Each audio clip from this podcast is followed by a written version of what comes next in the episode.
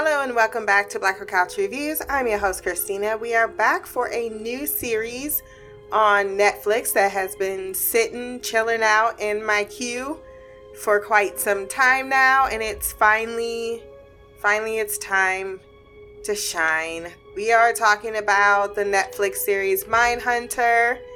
And because this is the first time we are going to be jumping into a new series, we will be taking a peek behind the curtain. I just want to ask peers, maybe grab a pencil, take some notes. I'm about to drop knowledge. So, Mindhunter is an American psychological crime thriller uh, created by Joe Penhall based on the 1995 true crime book Mindhunter Inside the FBI's Elite Serial Crime Unit, written by John E. Douglas and Mark Olshaker. The executive producers of the series include uh, Charlize Theron, Beth Kono, Joe Penhall, Cean Chaffin, Joshua Donen, David Fincher, and Courtney Miles. Producers Jim Davison, Mark Winemaker, and Liz Hanna. The uh, starring cast is, well, we have a whole list of starring cast. John Groff as Holden Ford. I don't think I've seen him in any, anything that I'm aware of. Uh, let me see. I'm looking through his filmography and I see nothing that I particularly. Yeah, nope. Mm-mm. Don't know that man. Apparently, he voiced someone, Rick Sheridan, in Invincible. Good to know. Holt McCallany as Bill Tench, Anna Torv as Wendy Carr, Hannah Gross as Debbie Mitford, Cotter Smith as Robert Shepard, Stacey Roca as Nancy Tench, Joe Tuttle as Greg Smith, Michael Cerveris as Ted Gunn, Lauren Glazier or Glazier as Kay Manz, Albert Jones as Jim Barney, Sierra McClain as Tanya Clifton, and June Carryl as Camille Bell. The first season consists of 10 episodes, while the second season consists of 9. The first season was released October 13th of 2017 and it looks like it's got pretty solid critically acclaimed reviews. The second season was released in 2019. Uh, there is no indication of a third season coming anytime soon because it seems that David Fincher wanted to pursue other projects, uh, saying that, you know, he may revisit the series in the future, but I think that he, uh, I mean, and I can understand that, right? Diving into these types of dark psychological, based on a lot of real life type of scenarios and situations can be exhausting. Um, so I, I totally get that to be immersed in that particular world. Like, I need to go do something else in my mind so that I'm not down this dark rabbit hole. So, there is going to be 19 episodes. There is a list of recurring cast and guests, but I'm not going to read that whole thing. And I think we've given all credit where credit needs to be due. So let's go ahead and jump into this episode. Good evening, ladies and gentlemen. We are tonight's entertainment. Before we do, do me a favor. Uh, wherever you're listening to iTunes, Pandora, Apple Podcasts, uh, go ahead and rate the podcast, leave a review. very much appreciated. My social medias will be below. Remember to like, share, and subscribe. And here we go. The first episode is entitled Episode 1 because, you know, we're not going to get too creative with it. Written by Joe Penhall and directed by David Fincher. I gave this one an 8.9 out of 10. I like the way in which we are immediately put into the politics of this world, um, where the world is America at this part or at this time in history 1977 is where the the season begins we go to braddock pennsylvania special agent holden ford gets to a hostage situation and is tasked with negotiating it was nice to see that local law enforcement wasn't pushing back on those trained in the profession that handles such situations you know we always see it in the movie. Don't you be stepping on my crime scene. It's like, come on. This is a man without a criminal record. The person that has robbed a a store and stolen a shotgun and is clearly having an episode. The only thing that he has requested was his wife. He has five hostages. When she shows up, he doesn't allow her to get out as she could agitate the situation. I'm not sure if it was a good call or not, but she did give him an ultimatum regarding being hospitalized if he didn't get back on his med- medication. He likely stopped taking after talking to people who weren't there, or because of talking to people who weren't there. How police officers today treat the mentally ill is something awful in this country. They do not see them any differently than criminals and don't understand that agitation is not the same as violence and that maybe they're agitated because they're scared because you're talking to them aggressively. He has someone contact the doctor, and you see it in this scene in particular, right? He's like, We're losing patients. You know, you got all these people in this man's face, there's press there, everyone's breathing down his neck, and he's like, Look, I'm nervous and I'm FBI. Can you just back up a little bit? He then came out nude and asked if anyone saw him. They're like, Cody, we can see you. Ford tries to get through to him, offering to help, but he tells him he can't, then blows his head off. Hey, bro. What? Oh my God! That effect was very graphic. Very, very graphic. I watched it three times because I was like, oh my God. When he gets back to his hotel room, he is unhappy with the outcome and is upset to see blood on his shirt cuff. Back at the FBI Academy in Quantico, Virginia, his boss congratulates him on a job well done, as this was the best outcome, seeing as no hostages were harmed. Before it knows, the man was mentally ill and he did not have the right tools to get through to him. His boss knows the art of negotiation is a dying art, which that's sad in itself because we should be negotiating more with criminals. And there is a conversation that happens a little bit later on, and I feel as if the easier route is we don't talk to them. Uh, however, his classes are successful, and success is measured by how many innocents aren't harmed. And thus, you now have the season experience to back up what you're teaching. And he wants him to go back to teaching. He's like, I would rather not. Well, this is awkward, and you should definitely sleep on it till the weekend because you're going to start on Monday. Hello, darkness, my old friend. I've come to talk with you again. Because a vision softly creeping. The son of Sam has been caught. We see that in bold letters on a magazine in his photo.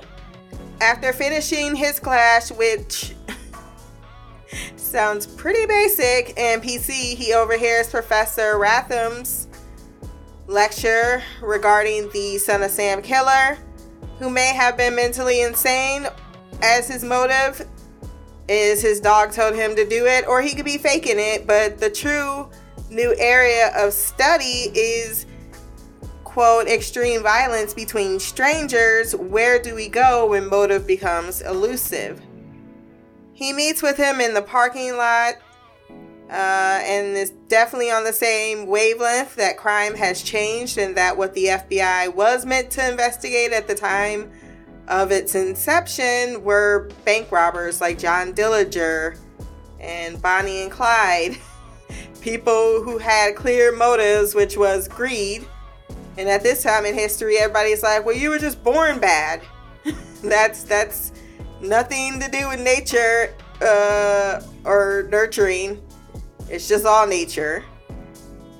And men of clear motivations, but now there's this new breed of killer emerging. They go to get a drink.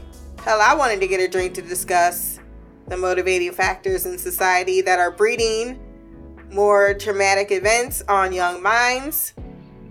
And you have people from that post era that also were going through a significant amount of traumatizing events that can alter the nature of your nurturing. It can become generational. How men never dealt with PTSD after all those damn wars and came home to their wives and kitties all fucked up with no medication. And if they did get medication, they were zombies. And yeah, it's a, it's a whole fucked up history before the 80s. I mean, the 80s babies kind of got lucky. I mean, if we're being thoroughly honest, my generation, the millennials, is when we might have started giving some attention to the idea of mental stability. So it is a still emerging, very new emerging idea. And when you really sit and think about it, it totally makes sense. In Mankind, which is around this time period, we saw the Tyler character dealing with that. Like he doesn't know how to handle his emotions, and it leads to you know, a more emotional abuse onto his son that he's not trying to do, but it, he can't. It, it's how they they tell people to deal with stuff back then just wasn't healthy. Not to mention all the drugs that they gave to Americans during that very unpopular war that they also discuss, and how you integrated them back into society after you know, trying to make super soldiers of them all. And always remind America time and time again that the National Guard did kill four college children in Kent state over protesting a very unpopular war, stifling a generation who wanted change. That ended with, yes, a lot of assassinations. Honestly, the 60s was a huge clusterfuck of bad. I've been saying it for years that the 2020s is that decade as we are watching a war now unfold before our very eyes. It's like, yeah. we have short-term memories, but things continue to to be impactful per a generation, per a decade in such generation. He meets Debbie and the two flirt with him being instantly smitten with her teasing responses, he ends up spending her birthday listening to the band she likes, discussing being a soci- sociology student before driving back to hers, drinking wine and smoking from a bong, and he immediately choked on it. He needs some milk. At this point, she just kind of feels like an accessory to get to know sounds wrong, but it, it, it doesn't feel like she's her own character yet. But for us to get to understand um, Holden and how he navigates interpersonal relationships. He also hates running as much as I do. You got to do that teaching. And then I realized, oh, that makes sense. If you can be called out to the field, you need to stay fit. He then goes out on a date to see a movie before getting all sweaty and deep in Debbie's pussy, though it sounded weirder when she said it during sex. and I don't know about you, but that seemed like an excessive amount of sweat. I don't know why. He then goes, I'm just, I just wanted to be like, is there no fan? You know, you can't turn on an air conditioner. He then goes to his boss to ask to transfer or study some classes regarding psychology, which is frowned upon, as those who live in their narrow world, is what he calls it, are considered backroom boys. What did he say? He doesn't really explain what that means, only that it's frowned upon. Since recruitment is tape has tapered off, even for accountants, he thinks that this is a good opportunity for recruitment and since he's good at talking to people, maybe that's what he can also do. I think that he's just trying to make sure he stays busy with busy work while he romanticizes what should be done. He's on the right track because he points out, look, Hoover has been dead for five years and we're running the bureau in the exact same fashion as if we're going after the same types of criminals and we're not. I kind of feel as if his boss is entertaining him for the most part. He goes to Charlottesville, Virginia to sit in on a lecture and we learn the five types of criminals. He was taking so many damn notes. He's like, this is all news to me. Why everyone else is like, yeah. So I've already familiarized myself with the concept of the five born insane, habitual criminal by passion, and the occasional criminal, those who become that way. At Bellevue Hospital, the question arises are criminals born or are they formed? He's like, I gotta go talk to that guy. Then he finds him. It's like, Can I sit? Well, you're sitting. His name is Buchanan, Leo Buchanan. He explains people believe all of their problems are based on a few bad apples or a few bad apple minorities or minorities in general trying to uphold this Puritan idea of the nation. He's like, Yeah, I totally agree on all of that. And now I want to recruit you. And Leo's like, Oh no, that's not going to happen. And I will say that you know, Holden, you're very, you remind me of the other Holden. His name's James Holden. Very naive in the best of ways, but also so unaware, so very unaware. Uh, he, he doesn't realize the full implications of the horrible relations between the FBI and the minorities. He goes, I don't, I think they are, are just you know, when he said some blown up idea, anyone be interested in tapping them? I'm like, but it's not a blown up, blown up idea that their communities are indeed being tapped. Have been. Hoover tapped her body, intervened in civil rights, killed Fred Hampton, arrested people on trumped up charges of being a communist interfered in the gay and lesbian rights, LGBTQ, all of them.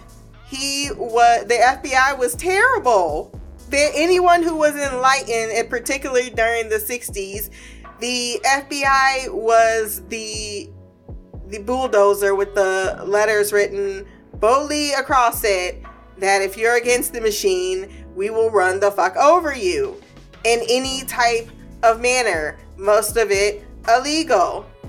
So it's not counterculture. It's not inflated senses of idealisms. He even made the joke in the bar.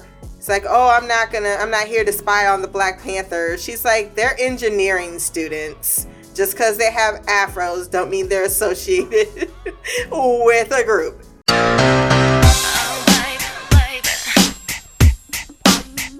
What Leo was trying to tell you and you didn't want to hear was that the greatest bully in the world in the government is lacking and now wants to recruit from those that they have oppressed.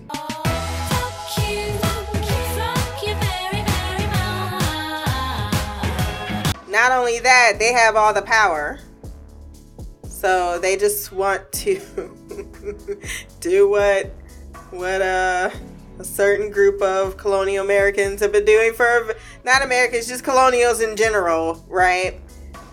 India comes up with all things like math and writing and shit, and they're like, "Yeah, no, we invited, we invented all that." No, no, no, you didn't.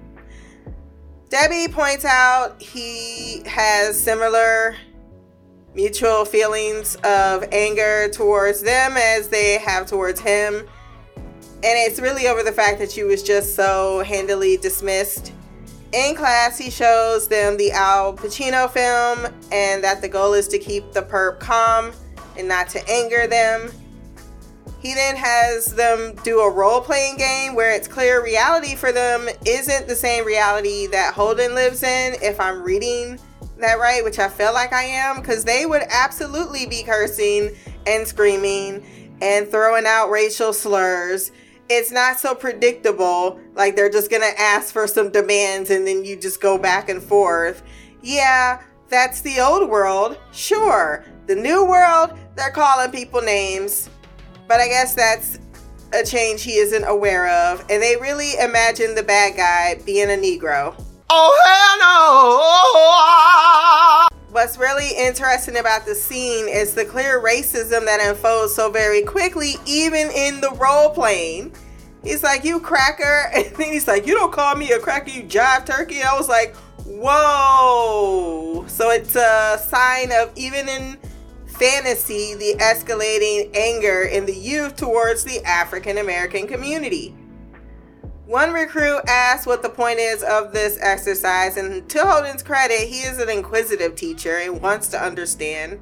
Even when his student rightfully points out, if we aren't supposed to just shoot them, why are we given so much training and weapons when it is so much easier to shoot them, and that's what I prefer to do instead of talking to them. His boss is like, I don't know about this, but I'm going to keep supporting your ridiculous ideas by setting you up with someone from BSU to go over the psychology of the exercise. Bill Tench from BSU approaches Holden in the country club where all the blue collars are. He heard about his conversation with Rathman and he is impressed this 29 year old wants to go back to college and learn as most feel it undermines their authority. But he is a blue flame. They're making a lot of backdoor ass jokes and i don't know why. Someone who wants to be so good so bad it blows flames out of their ass. It apparently also comes with a sideways career so he offers him an opportunity to join him on a thing that he has done for the last three years or so, or a few years, where he goes to different cities offering a mini course on what they know. They exchange ideas with local law enforcement. It's a learning exercise. Holden is like, Oh, do you need some help with that? Ready and waiting. He then has sex with his girlfriend and admits he isn't fully in tune with reading women as well as he is suspects. It is and isn't super pleased that she's with him for being so vanilla. In Fairfield, Iowa, when they get into town, he tells them today is going to be a baptism of fire, and everyone is going to be on edge because they caught a big case. Okay, okay, okay, okay, okay, okay. Way to slow roll me in there, okay? Way to slow roll me in there. It's like, don't talk to reporters, follow my lead, and we don't announce ourselves as FBI. Those reporters, like, y'all from the FBI? Like, fuck, do we just look like we're from. I mean, y'all really do, though. Bill ignores the reporter's inquiries. He then presents his presentation. When motive is elusive, the method of what, why, and who what happened, why did they well, why did it happen that way, which should lead to who did it. The why is where psychology comes into play. Holden can't help but come off like a bureaucrat with naive idealism, and he talks in these soliloquies like he's giving some speech in parliament or something. Like these are people who are used to dealing with hard crime. You know, they put in the time, they put in the work, more work time in the field than he has. He's never even worked a fucking homicide case. And so don't don't talk to me in a fashion as if you're in your Harvard or in the FBI Academy. Just dumb it down for me. And that's what the guy Frank Bergal was trying to get at. Like when they were talking afterwards, You know, if you ask me questions, yeah, I get it. As they go back and forth trying to get this idea of how could they not be born, because you got to get people sold into the idea. Uh, and when he's trying to explain it, Frank tells him like, "Hey, if you had said it that way the first time, then maybe it would have went better." Uh, he and Bill around the pool discuss his failed approach, and they try to find common ground. So the next day, they go to Manson to go over his background, which it is worth noting, right? He was uh, beaten, he was sold, his mother was a prostitute. Um, he was sent to a facility for 12 years. And what they're trying to enforce is that this could have possibly created a vicious cycle of punishment for him because he's constantly being punished for the things done to him versus the things that he have done. Uh, so the more you keep creating the cycle, the, you know it spirals to the point where you have this horrible murder scene. You did have Holden being a little too empathetic with Manson, pointing out that he didn't actually murder anyone. He did facilitate it and is an overall disturbed human being that has fully devolved into whatever uh, devil in his psyche that's pushing those buttons right now in his life. Frank McGraw had friends who worked the case and saw the body, so he does not take kindly to his wording. At the bar, Bill tells him to know his crowd before doing sob stories. When the man himself approaches, Bill tells him this happens a lot, and to the man's credit, he may not fully understand or even agree about what they are talking about, but he does understand being out of his depth. And I think that this teaching is a way to get the FBI BSU to start looking at these crimes and understanding the victimology so that they can catch who did it. But it is a cycle. Uh, as Bill said, we need time with this. We're not just going to have all the answers right now. But when they end up going back to the office, because he explains like this woman was kicked out by her family because she got pregnant, but she pulled herself up. She took care of herself, was still a church going person, raised her son, didn't deserve the fate that happened to her. And then when you get to the office, you learn that not only was she sodomized with a broomstick, but so was her son that was made to watch. Uh, the killer, by leaving no type of evidence, clearly cleaned up the crime scene, so it suggests premeditation. Uh, there's a few other thoughts Ford has. Maybe it could be about the mother or it could be about the boy. We don't know. Um, the broom could have significance, especially as you're telling me she used to sweep her steps every morning with it for church. Maybe it's someone that they know in this boarding house that they were staying at. But he becomes overwhelmed because he can't say with any certainty and he doesn't want to take, he's not ready to take that particular type of responsibility, I believe. And thus tells him, We can't help you with this, and ends up walking out, even though uh, Bill grabs the photos, so I, I think they're still going to to uh, mull on Ada and her son. In the car, Holden waits for Bill to implode about the fact that he needs to flip his shit and call his girlfriend instead of embarrassing them both by playing inept because he needs to come off his high horse being a mixed bag. And that's how we ended the episode. it was an unusual spot to leave an episode. But I like the chemistry between the actors. I think it's very strong. I like the the lead character thus far, Holden Ford. He is naive, but he he has good intentions. He's inquisitive. He's open-minded even in his ignorance, and that is that's okay. Sometimes that's where we need to start. We all start from somewhere. So I'm curious to see uh, how this unfolds and uh, what case this is leading to because I'm not very familiar with this one. Uh, I do know a few because I listened to some criminal podcasts, but I, I don't know every serial killer in history. So if you want to send feedback on our next episode, blackercouch at gmail.com, or you can leave a comment below on this podcast. My social media will be there as well. Remember to like, share, and subscribe.